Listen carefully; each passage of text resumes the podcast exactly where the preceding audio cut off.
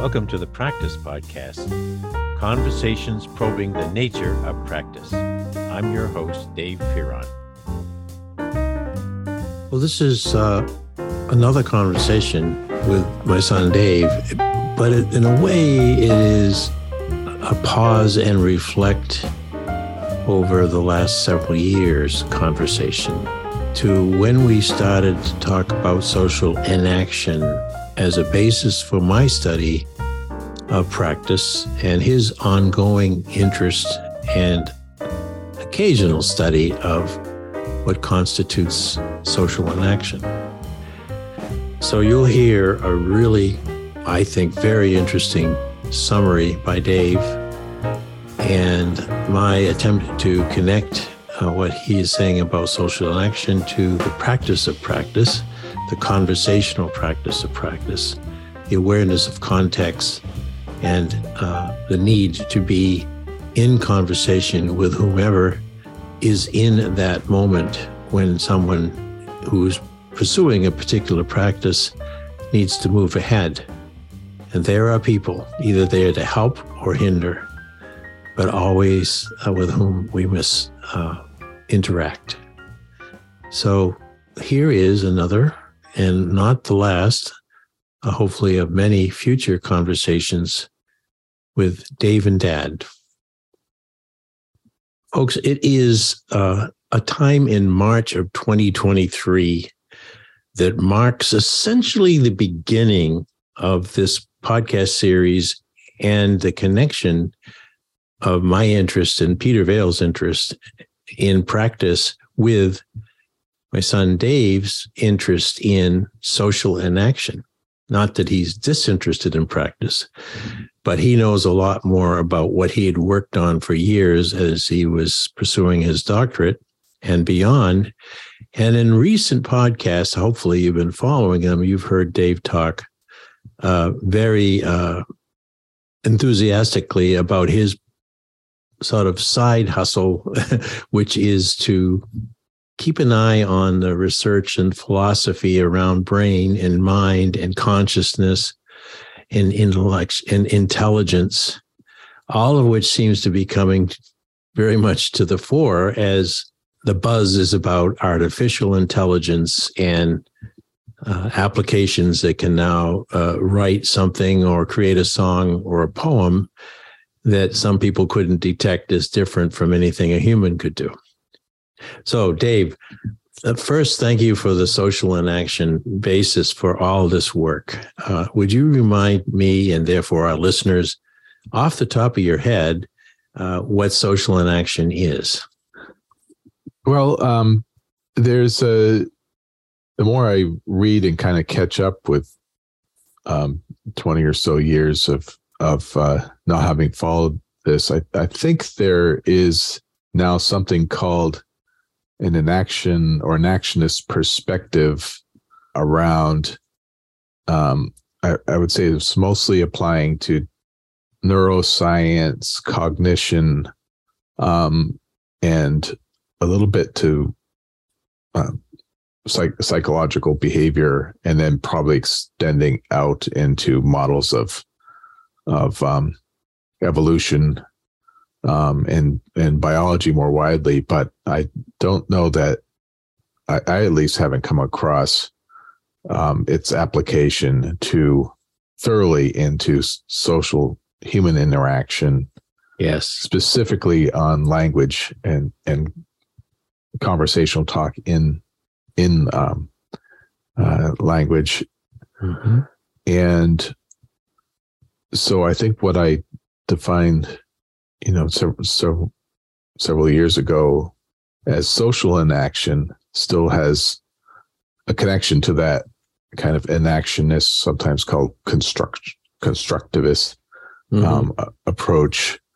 Um, but I think the the inaction approach is is focusing on what's being, what's what is, how how can you focus in on talk and and our experience of talk, which is a conscious experience, obviously a consciously aware experience of of talk um, between two or more people, as a particular sort of systematic dynamics. Mm-hmm. And the way I use the term enaction refers to three um, common definition features, which all apply, which all can apply to these moments of actually doing talk, and doing which talk. are yeah, which are act, act as performance. So to enact is to perform for another person who is there um, uh, witnessing and is going to respond um, with their own performance. Mm-hmm. And that this brings forth between uh, two people um, enact in the sense of a, a domain or a realm of, of, of interaction that's focused on what's relevant at that moment. Mm-hmm. Um, so it's, which is itself the peak of, you know, the entire history of the two people who started a conversation, and f- from there to all that they had to learn socially to be able to use words in a meaningful way in the first place. Um, and but then it's, nice. It's astounding when you think about it. Isn't yeah, it? But it, it, it, what? All of that, rather than focusing on all of that, if we focus on this moment of performance, then we're focusing on what boils down to those moment by moment words in, y- used in, in interaction. Mm-hmm. Um, and so that gives this domain of what we're talking about, which is social, which is literally social in, in, in this sense, because it wouldn't be there if there weren't two people talking. I mean, we could talk to ourselves, and it's basically the same dynamics, but we're talking about when two people are talking. And so yeah, then, then the yeah. third meaning is is um, warrant to warrant, like a, to enact a law. And in the core context of interaction, you know, there were models of early linguistics that seemed as though they follow laws, or, or um, especially like how children learn them. I think Noam Chomsky's approach might be characterized as a little bit like that, because he kind of viewed children kind of learning these in, innate or inbuilt grammatical um, uh, uh, rules and, mm-hmm. and, you know, more, more um, ancient thoughts about symbols might say that all symbols had their own meanings, mm-hmm. like somehow attached to them, and that people just learn the meanings and then use the symbols so that the symbols accurately represent the meanings. But mm-hmm. um, this is more of a law, law-like enaction in the terms of, of enacting law, like the rough and ready laws of nature, where it's what works for the moment. Yeah, but, gets you, it gets you on, moves you yeah, on, gets you but through. But also, but having those moments, you're you're able to justify them by warranting in what came, in what came before, and what ought to come before, mm-hmm. so that as people use a word and expect the other person to understand it, they also are able to justify that assumption that they will understand on the basis of what everyone ought to know, given what yeah. I just said. So I just said, you know, words that ought to make sense to a fellow English speaker, and also yeah. lots and lots of context that also seems like it ought to make sense at that moment. Mm-hmm. And if you acted in a very unexpected way, I might first try to kind of repair and say, oh, well, you, you seem to misunderstand me. Uh, we kind of repair that and adjust to it. But if you're really persistent in just acting in a really uh, as though you couldn't possibly understood what I, what what I said, then I might mm-hmm. get angry and, and invoke, yeah. you know, yeah. invoking the deeper laws there'd be an, of accountability. There'd be, yeah, yeah, there'd be another practice on, you know, like. Punch, but yeah, you know, or, that, that, that's or, pretty like, much are you the crazy nub. What's going on? yeah. Well, it, if you look at even that moment that you just described, Dave, it's a nub of so much of what constitutes our day, our day of, of conversations with, with lo- how many other people we we're uh, with in a given moment. So that I think that probably down deep, there's a, a, a hope when you initiate terms of talk that the other person is going to warrant what you've what you said and how you've said it. And when that's not happening, up comes another thing that you treated very wonderfully in at least one or two of our podcasts, which is emotion. That yes. That's that that's where that um, brain study that you've done for since since the late eighties has um, kicked in. That uh, it begins to explain why faces get red, either embarrassment or anger, and uh, you know the sweat glands start to sweat and all of that. So in those little moments to moments, if that those three stages don't work perfectly well, uh, then there's a chance that emotions will uh, will flavor what happens next, and that'll create a different social context, maybe in a, two minutes later, yeah, than, than it was before. Right, and it's those emotions that I mean, we notice the emotions when they when they flare up in those mm-hmm. particular moments because they're dealing with, um, I guess we. call it an, an error signal in a way, and we and we feel it and and it, it emerges um and people do something about it right away. But what the other aspect I've been suggesting with this is that those those emotions aren't just there for those moments. They're always there. There's always an emotional level um at, at this first level behind um social the the conversation, social interaction. Mm-hmm. And then as we talked to, about some of our brain studies, such as Mark Solms, mm-hmm. there's something there even deeper in consciousness that is also an emotion that actually literally creates these moment to moments of conscious awareness as we adjust to a world that may not perfectly fit our predictions. And it's at those yeah, yeah. moments that become the impulse, not just to act, but to act consciously, to have a conscious felt experience of the world that is about those emotional moments. Mm-hmm. In addition, so so everything else, you know, how we put together our, our perceptions, see things, see things in, in, in their color and shape and everything else is is um, has this element of constraint around those emotion emotional moments, and that you know, it's kind of the, the emotional tone of of that moment, um, and and of types of emotions too, because they're they're some primary types. Yeah, and and that these, and then as you extend up into the complexity of talk, there also seems to be a a, a complex emotional category that we've talked about as the shame, uh, family, yeah. embarrassment, shame, uh, shame. Guilt to some extent. Or pride, which is or the pride other, and pride, uh, other end and, of the spectrum. Yeah, yeah, it's extending into feelings of of solidarity or even love um, mm-hmm. to some extent. Um, mm-hmm. But as as you get into those complex, um, the complexity of uh, words and social interaction, those emotions are also generally considered now to be complex in themselves as composites. as composites of of more, um, um, I guess, elemental emotions that other animals would share.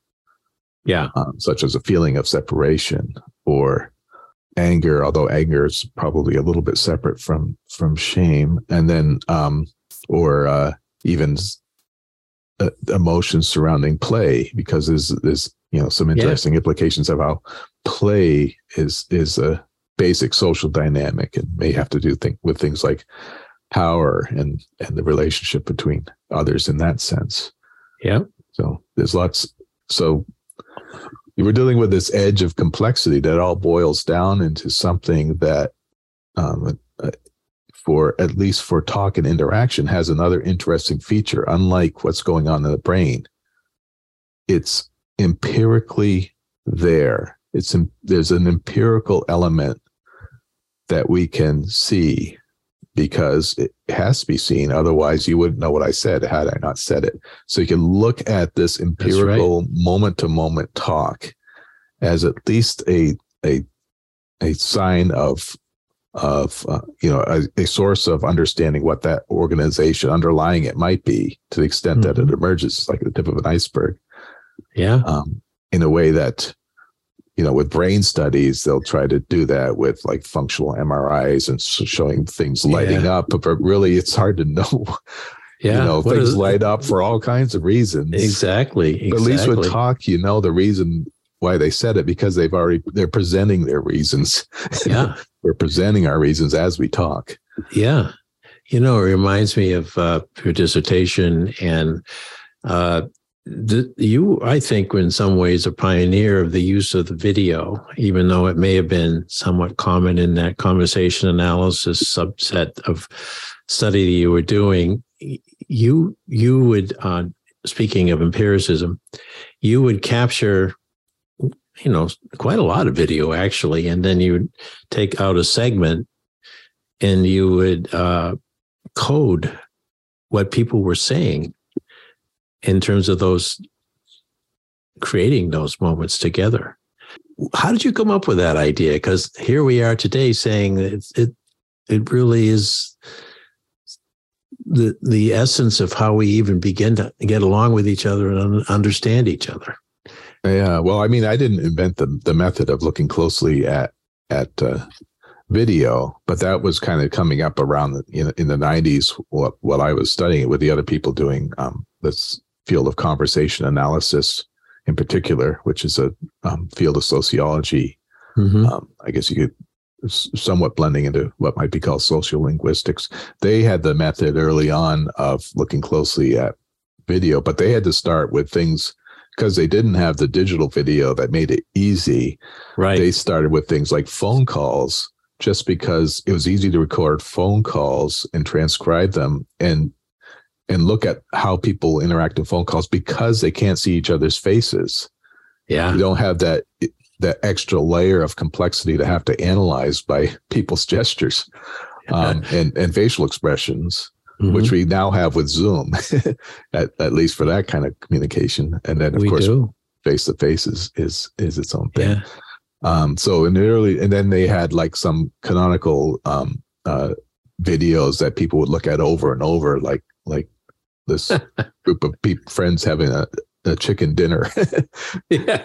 and, and, a, and a couple others that they just kept, everyone kept studying because they, they produced a good transcript, and then and then everyone would study that in, in classes and, and study groups and write papers on them. Um, yeah, and so there's these canonical things. Um, Uh, and then, but now, um, of course, it's easier to to study this, and and now there's software, which I wish I had when um, yeah. now that really makes it easy to to to work with um, the video and code it and everything else. Um, so and so that, you know, in general, that method's very common. But what the way of looking is is what's what's new, and I and I suppose That's what it. yeah what I was doing a little differently, and and um. wish I had done more, was really blending more of the conversation analysis with what um, Tom Scheff uh, uh, was focused on, was looking at the social bond and emotion dynamics, really right. pulling together um, those visible features um, and also those, and the way it creeps into people's talk, and then um, other aspects of conversation. Mm. No, I, I think you you definitely put together a unique uh, mix uh, there uh, because, I mean, I, of course, I'm your dad, so I remember almost everything that you've shown me, but those videos still come to my mind. When you mentioned play, for example, as one of the uh, uh, emotions that work to develop um, social bonds, I, I pictured the two, I think they were like two or three year olds in a in inside a pen, yeah, uh, like a play pen. But and they were, you know, their language was basically, uh, mm, huh? yeah, yeah. But because you had the video and you took it, uh, you could show that when they broke out, one broke out with giggles. I mean, it was like the other yeah, one was. They were, and, what they were doing is one one. I got to find that video. They were shaking. I, they were shaking the fence. Yeah, they were shaking the fence, and one of them was shaking the fence. They were both shaking the fence together. Yeah, having like, fun, chin, chin, chin, and they were laughing. But then at one point, they like looked at each other, and then kind of, you can almost see how they said, we're doing this together. Yeah. This is fun because we're doing it together. and, That's it. And it's like, it was like this pre-verbal moment of, of real clear interaction of them kind of defining, um, defining something that we would do verbally, but they couldn't do it verbally yet. They were too, too young. So it was, um, no, or no. at least not fully. So it, it was great. I, I, I don't know if I've, I don't have that video. I think I either lost it or something. I got to see if I'm I'm storing some of your backups here. All right, I got to dig in my office. I got to dig through. Yeah, but, but you see that that in itself kind of brings us to where we started this conversation, because we're looking at human behavior in uh, various organizational moments. Now, there was no moment Uh, for those two babies that would that would be their organization moment until they noticed each other. Mm-hmm. And without words, I'm guessing, because you're the expert, that that maybe was the glimmer of a friendship. Maybe it was some recognition uh, of togetherness mm-hmm. that, um, you know, how we all crave and we have in every in every eon of, of human existence, but it was an interesting thing to watch. Now, I will add in to the conversation uh, where I think practice connects to what you've just described. Uh, the fundamental way of thinking that Peter Vale set up in order to have all these conjectures about the nature of practice itself is that it is a conscious a conscious choice to pursue results in uh, a way that you will deal with circumstantial change and situations as they arise, and you'll continually uh, keep yourself moving forward and therefore learn and grow. And so the um, conscious choice, where does that start? And my hunch is, if you could peel down to where, and I've done this in a way with all these people I've had on the podcast, when I ask them, well, when were you first aware uh, of the seeking uh, feeling that you had, the feeling that you wanted to do more of this particular thing, whatever it may have been? Um, one person said, I, I love paperwork. I always have, you know, uh, and, and so you, if you could be there at the moment that when she was five, that she started shuffling papers and sorting things out, you, you, there might've been a conversation right there that someone else said, oh, you, you know, Betty, you really, you really did that beautifully. And then there's the reinforcement. And the next thing you know, thirty years later, she's uh,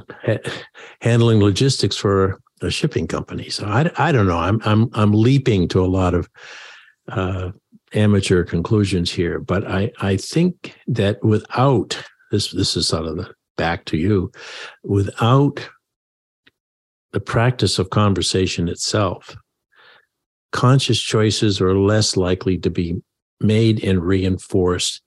Results are, are what if you can't describe them and put them into words and say, okay, my score was X. Uh, Everything that flows out of what we think about practice requires it to be done with others in uh, context. Now, the last point, he says that where that practice lands you at any moment in time provides the context for your what you must do next. Mm-hmm. Now, this awareness of context doesn't have to come in those moments like you described before. It's it, it's got to be socially enacted. Otherwise, there's no such thing as context for someone.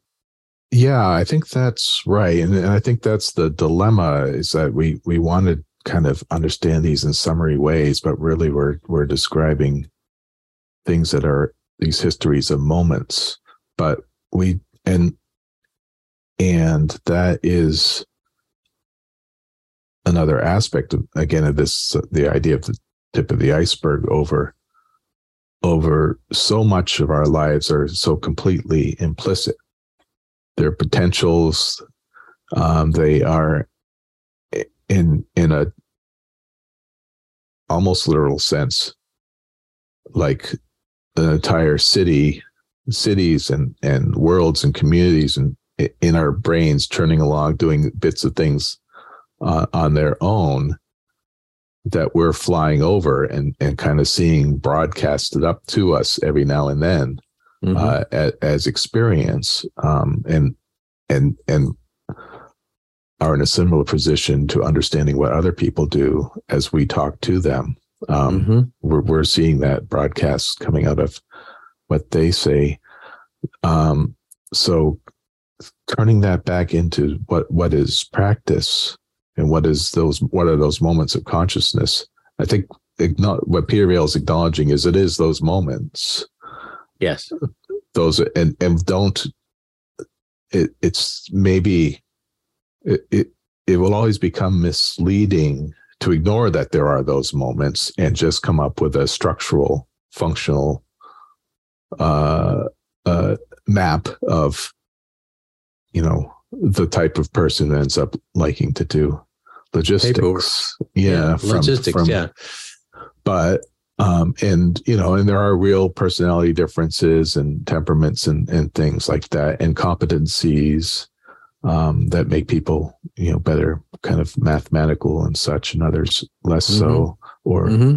and then again, we talked last time about Ian McGilchrist's work on brain hemispheres, and then That's you right. really see you really see the brain divided up quite a bit into some of those preferences, where um, the the, uh, the left side is really like for lin- logistics, the, the left side.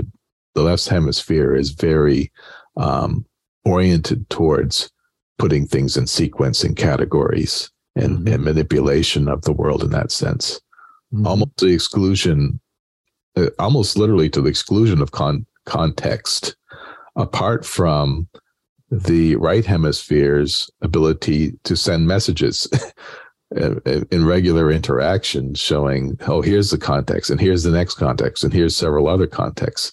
So it's right. almost like there's a whole part of your brain providing context to the other half that's that's kind of turning along and putting the pieces of the puzzle together. Yep. And and the, the degree to which the two have to talk to, to each other conversationally is perhaps more than a metaphor to, to how we have to do things socially um, as well, with the same tools, the same um, vastly complex Uh, capacity to put words together into grammatical sen- sentences. Um, I mean, I could maybe this time to kind of give a list of all the different, of several different parts to making that happen, and then um, and, and yet experiencing it as a as a whole, as a as a stream of not only meaningful, understood language, but the actual conscious experience of that, which is, you know, where that practice has to emerge into something. Something that's mm-hmm. real for the moment. I think we um, made the right choice when we started with something that um, I'll tell you the, the original reason that our webpage started out with social enaction. I had bought several domain names, one of which was Inside Knowledge, which related to the book that Steve Cavallari and I wrote.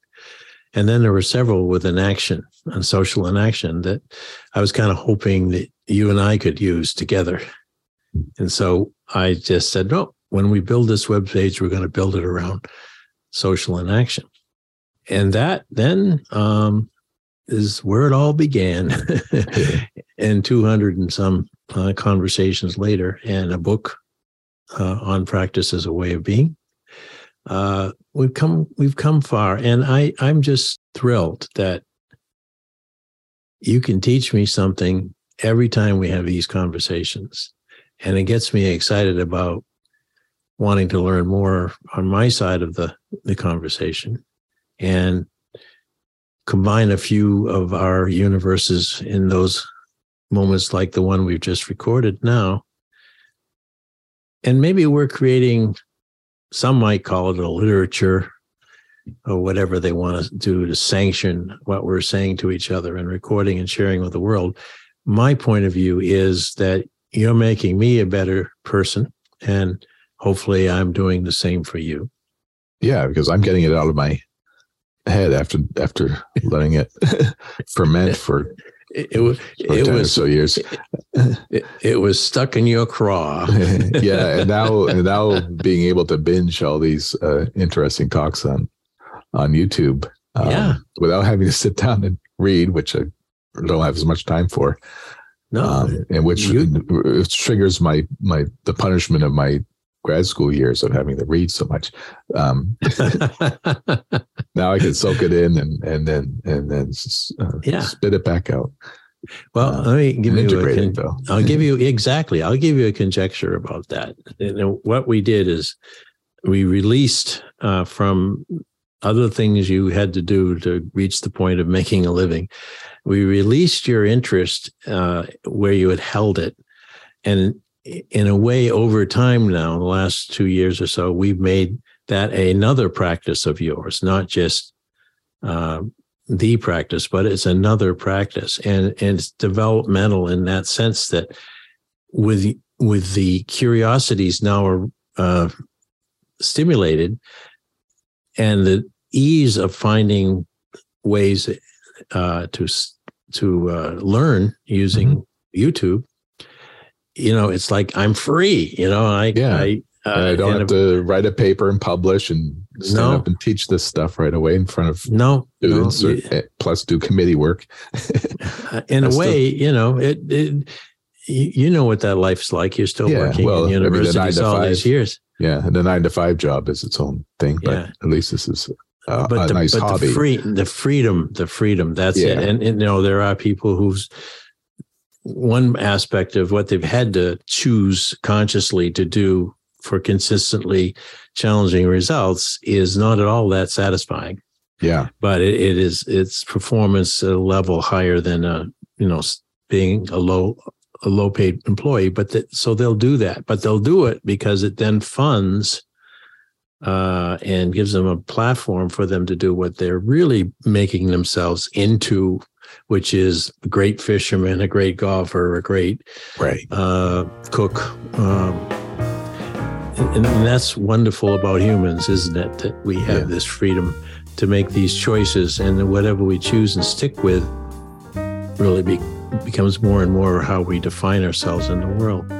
So we have uh, recorded another conversation. It will not be the last time we do it, Dave, because I'm sure by the next time I reconnect and say, hey, let's do another one, you will have discovered some other really cool thing about intelligence, about uh, communicate, about the mind, about um, the difference in inaction and the enactivist and you as a social enactivist, which I think is kind of interesting to probe. And I'll just keep on figuring out more ways to let people know about our work. That sounds so thank good. You. And maybe one day I'll put some blogs up on our website or something. Yes. Well, okay. I'm not, I know I was a teacher once with holding yeah. a grade book up here, but I would love to see you're you're actually a terrific writer. And but you know, where do you squeeze in the time? You're a very busy guy, but uh, I'm glad you squeezed in the time for me, Dave. Yeah, it's easier this way.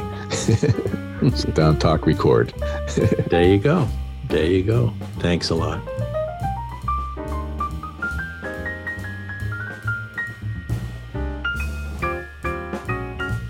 Thanks for listening to the Practice Podcast, where we discuss practice with a capital P. If you'd like to hear more, listen in on Spotify, Podomatic, and Apple Podcasts, or go to enactionresearch.com slash podcast dash page. And if you'd like to learn more about social inaction and the nature of practice, head over to enaction research dot com for more information. Thank you for supporting this show. We look forward to hearing from you soon. Oh, oh, how could I have forgotten? Our digital book on practice as a way of being is now available. You'll find it online at w w w dot my library dot world.